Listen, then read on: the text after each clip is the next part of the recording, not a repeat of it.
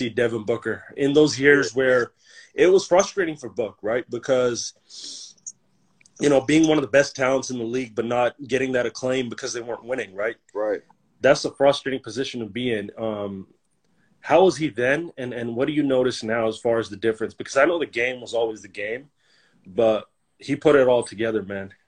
He did, but he was always curious. Like after every single practice, no matter where we were, Phoenix, Atlanta, Miami, we played one on one for hours. Like so, yeah. he was always curious.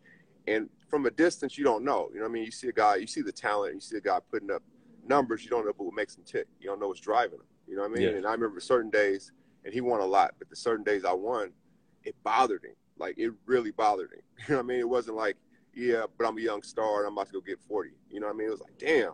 You know, so I knew then I'm like, oh, he's different. And we yeah. throw as as as a community sometimes people throw the word different around, but he's really different. His mindset he comes from that kind of cloth. His dad was an OG, uh, yeah. played in the league for a second, but played was a professional overseas for a long time. And so I know the cloth he comes from. I know it drives Book, and so seeing him on the stage, he was built for that. He was built for this right. stage. So I have no right. surprises or anything, you know, that he was going to have this kind of success. So these one-on-one games, you really got to feel Devin Booker's arsenal, right, firsthand. Oh, oh absolutely. how is it?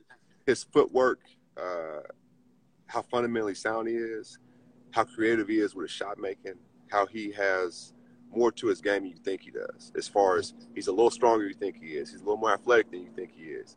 He's kind of like a, a B. Roy, Paul Pierce kind of mix with the footwork, yeah. but he's a little stronger, but he's more athletic. So, you know, yeah. D Book got some of everything.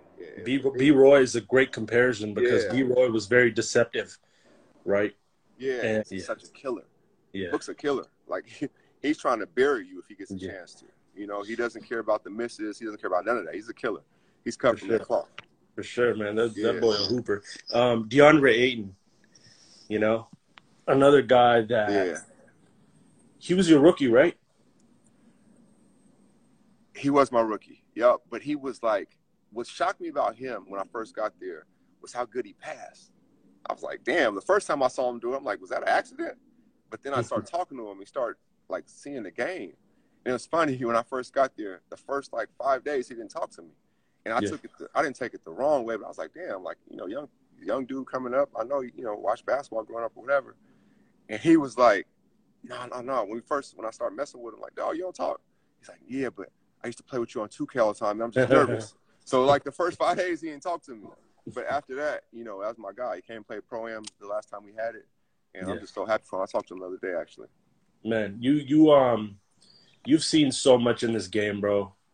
19, 20 years, like I always laugh, man. I'm like, you've seen every musical trend, you've seen every yeah.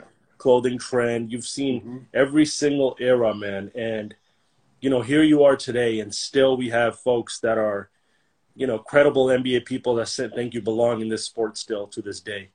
You know, that think we should do, that we feel that emptiness when you're not out on that floor.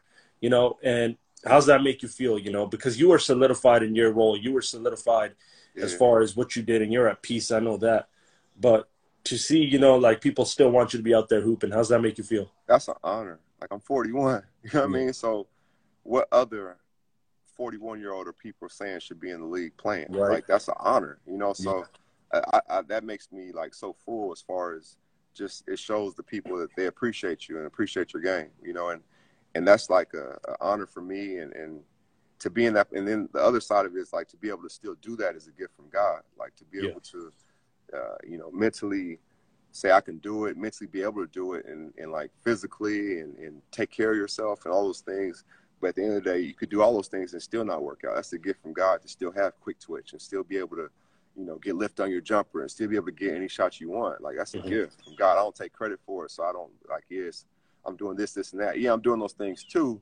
but it's still a gift from God, and I'm very humble and thankful for it.